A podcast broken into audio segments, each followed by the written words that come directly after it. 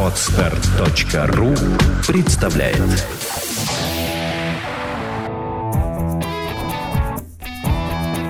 Проект «Чувство покоя» представляет Александра Иванова и Андрей Капецкий в лучшем психологическом подкасте «Психология, мифы и реальность».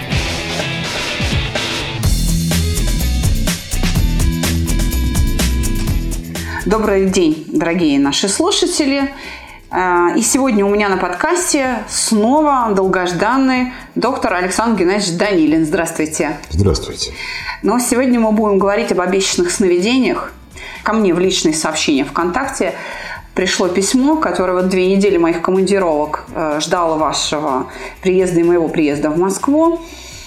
Помогите разобраться со сном. Молодая девушка, 17 лет – заканчивает школу, и ее уже последние полгода, полгода, представляете, не каждый день, но довольно частенько, несколько раз в неделю беспокоит один и тот же сон, он, в общем, все время под копирку. Сон такой, что э, ребенок во сне занимается какими-то своими делами, причем неважно, чем бы она там ни занималась, он прерывается и заканчивается всегда одинаково. Сюжет такой, что звонит ребенку мама и говорит, доченька, я сегодня в 3 часа 15.00 вот умру. Ребенок начинает паниковать и говорит, мамочка, ну что ты, пойдем в больницу, а, давай вызовем врача, ты себя плохо чувствуешь? Да, я себя очень плохо чувствую, но я сегодня вот умру. Мне вот врачи сказали, что сегодня в 15.00 я умру. Ребенок э, говорит, нет, поедем в больницу, да я уже там была, отвечает мама. Вот я сегодня, вот эти 15.00, как, значит, рок, такая цифра звучит, ребенок все бросает, во сне бежит, прибегает домой. Действительно, мама лежит, собралась умирать, и вот мать прощается с доченькой, я там тебя люблю, прости, милая, я умираю. 15.00, мама умирает, ребенок просыпается в холодном поту. И э, законный вопрос, что бы это значило? Значит, это, как всегда, очень много. И очень много разного. Но ни в коем случае это не значит, что мама может умереть. Сразу давайте это скажем. Потому что ребенок-то и говорит, а вдруг сон вещий, понимаете? Вот, да. вот о чем это говорит. Тут есть очень много разных э, уровней. Так. Потому что толковать сон всегда можно и нужно на разных уровнях э, существования проблемы. Есть уровень, между прочим, чисто биологический. Так, с чего начнем? И часто повторяющееся сновидение – оно, между прочим, может свидетельствовать, что а, у ребенка есть минимальная неврология. Минимальная, чтобы не пугать ребенка, но вообще часто повторяющиеся на протяжении ну, небольшого периода времени сюжеты снов, они могут говорить о том, что есть какая-то, как мы говорим, органическая заинтересованность, минимальная церебральная недостаточность. Угу. Это первое. Так. А, есть второй уровень, который говорит о том, что а, девочка боится. И боится она не смерти матери, потому что, строго говоря, для нас, для всех, смерть матерей означает одну главную вещь.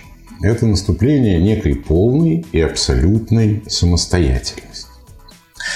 Она не чувствует себя самостоятельной и боится того, что психоаналитики называют сепарацией, отрывом от матери.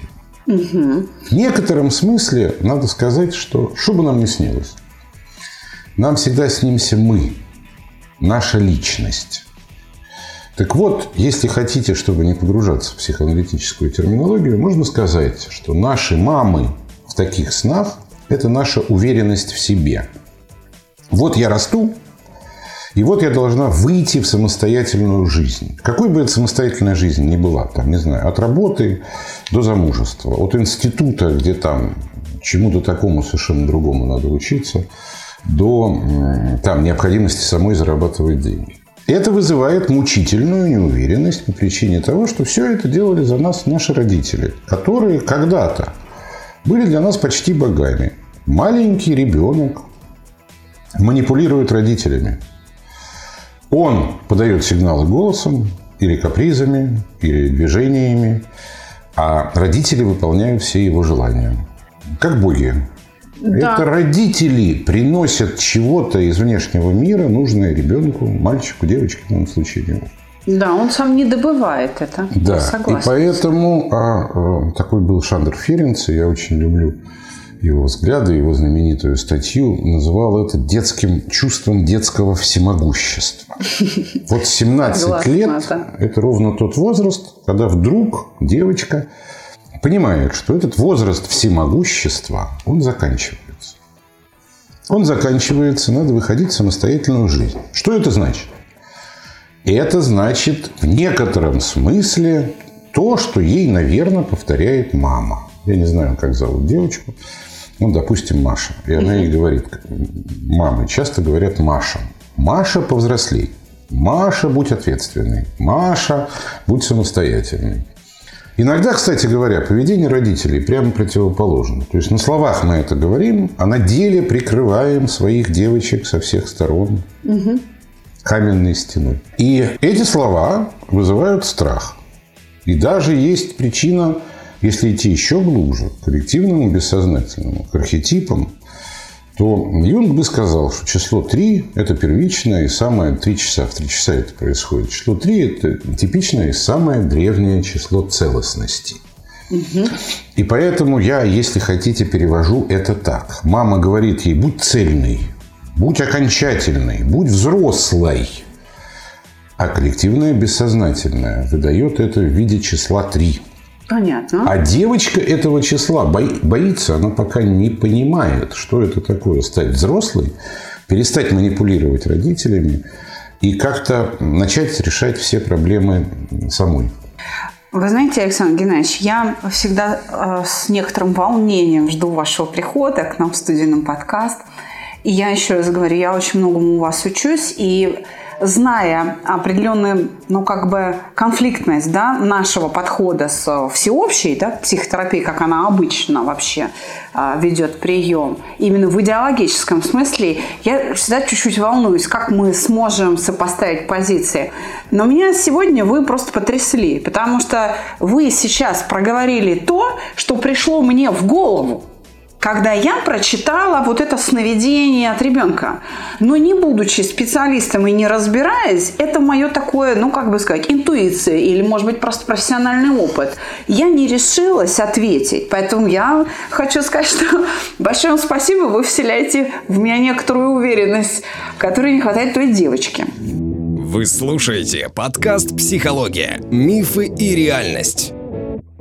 Вы знаете, вообще очень интересно здесь, потому что этим и хороша глубинная психология в действительности. Потому что если мы уберем всякую терминологию, там, я не знаю, уберем непривычные нашему слуху автономные комплексы, Эдипов комплекс, Да-да-да-да-да. там, еще, еще что-нибудь, этапы э, ре- регрессию либидо, что-нибудь такое уберем, то получатся вещи, которые абсолютно понятны любому человеку. Потому что сновидение – это метафора. Метафора наших желаний и нашего, наших страхов.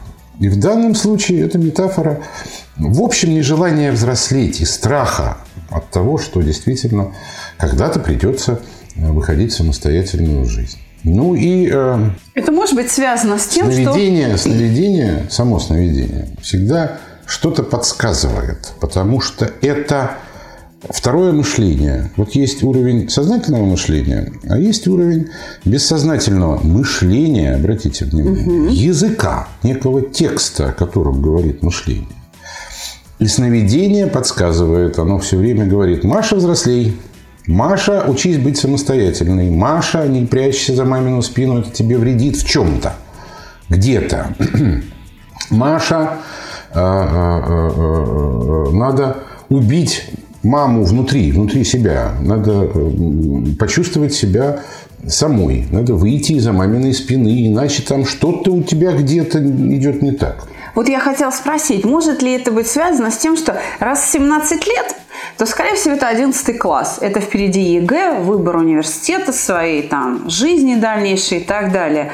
Вы э, сталкивались с тем, что именно в 17 лет часто обращаются с кошмарами? То есть вот этот 11 класс, выход из школы, э, или это я так вот сейчас просто фантазирую? общем, Есть такое? Может это быть связано именно вот с этим переходом? Я бы сказал, что не чаще, чем при любых других э, жизненных кризисах и каких-то этапных переходах. То есть да? вот напрямую связать это нельзя? Ну, так прямо и однозначно угу. нет, но, скорее всего, это связано, конечно, потому что именно в это время э, людям чаще всего и говорят «сама», даже вот э, выучить эти бесконечные ответы на ЕГЭ, все время говорят, сама, я же не могу за тебя, да, это выучить. Ну, не могу, сама, сама, сама. Да, да. А детей к этому сама мы приучаем не очень, особенно в традициях нашей, нашего воспитания отечественного. Вот и начинают сниться подобного рода полукошмары, полуподсказки.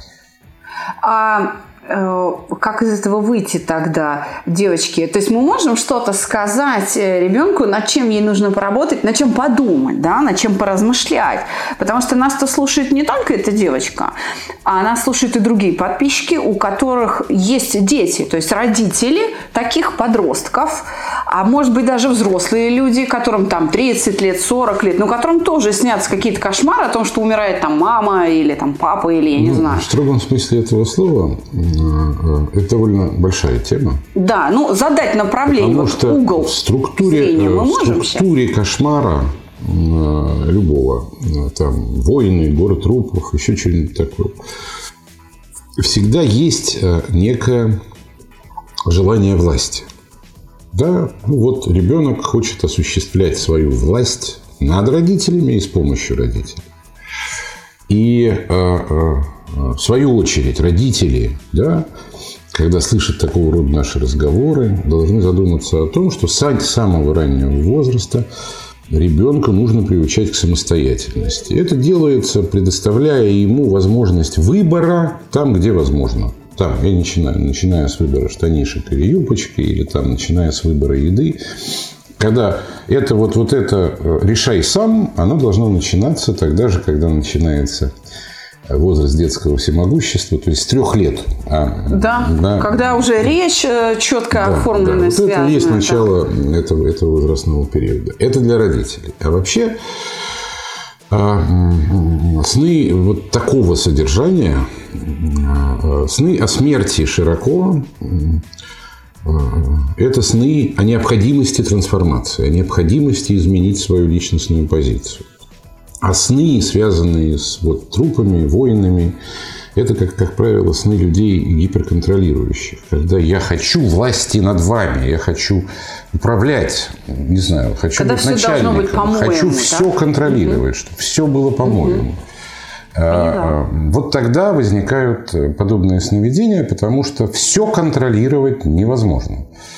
И а, как бы предупреждением об этом является кошмар. Но я боюсь, что вот правда, понимаете, в чем дело, Саша, э, это какая-то тема большая для отдельного разговора о других кошмарных сновидениях, да, потому что... Конечно, да. Кроме вот этого стремления к власти и гиперконтролю, и э, как бы его невозможность Давайте сегодня больше...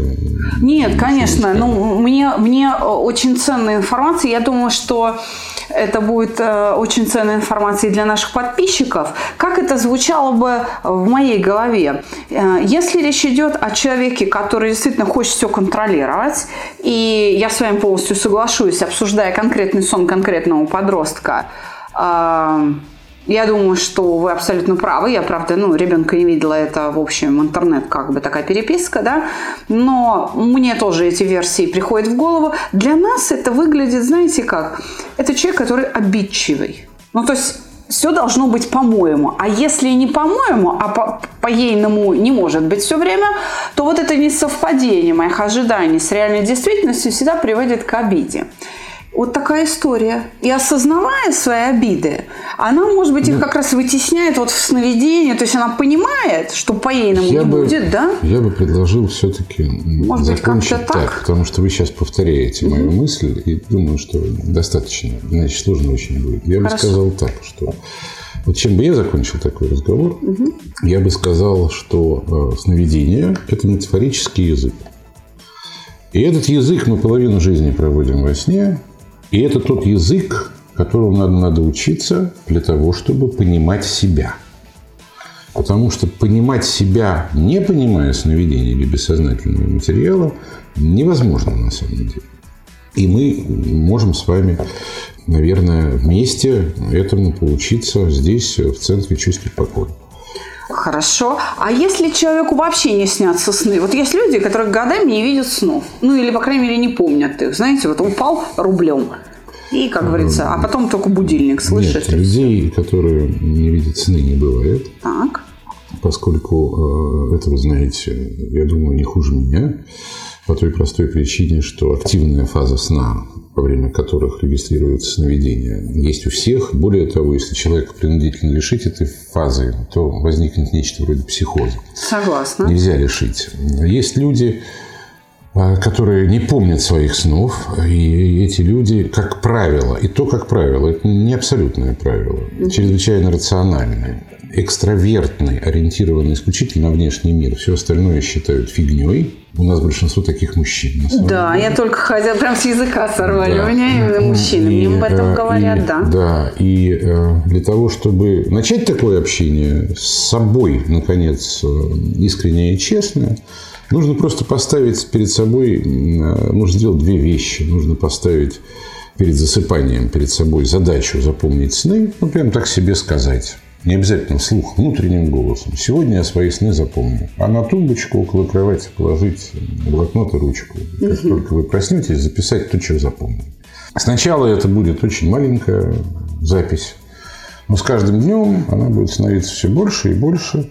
Да, навык будет развиваться, согласна. Да, да, да. И постепенно мы получим материал, с помощью которого сможем говорить, как вот об этой девочке, что на самом деле она испытывает. Вы Ну, а знаете, э, может, чтобы просто успокоить все-таки ее, в конце концов. Вообще, в большинстве сонников, включая сюда очень древние, самый древний известный мне, он, кстати, арабский сонник, всегда сны о ком-либо умирающем предрекают этому умирающему долгую жизнь. Так что все прямо наоборот. Именно поэтому Юнг когда-то назвал сновидения о смерти сновидениями о необходимости трансформации. Это здорово, это внушает э, оптимизм, как Да, мы любим да, на нашем да. чувстве покоя. да.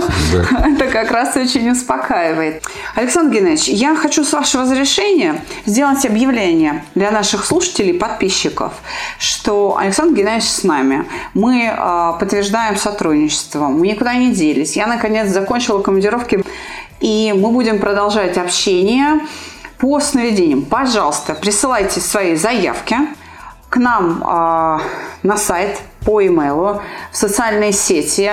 Для того, чтобы могли обсуждать это на подкасте «Ваше сновидение», вам помогать для тех, кто живет далеко. Все знают, что у нас всего три представительства – Москва, Алматы, Краснодар, Киев. Надеемся в этом году запустить Санкт-Петербург. Все, кто живут как бы во всех остальных регионах. К сожалению, вот мы не можем вам помочь, обращайтесь сюда. Однако Москва и область, я вас приглашаю. Александр Геннадьевич Данилин в составе проекта «Чувство покоя» начинает работу, и мы формируем группу желающих поработать и разобраться в своих сновидениях у нас в офисе. Поэтому ждем ваши заявки. Как только они начнут поступать, мы определимся с датой. Я думаю, что уже в марте, после мартовских э, праздников э, женского дня, да, числа 12-13, мы, наверное, начнем. И, пожалуйста, приходите, учитесь разбираться в себе с помощью сновидений и с помощью нового партнера и участника проекта «Чувство покоя», знаменитого доктора, психотерапевта Александра Геннадьевича Данилина. Спасибо вам большое за комплимент. Всего доброго всем. До свидания.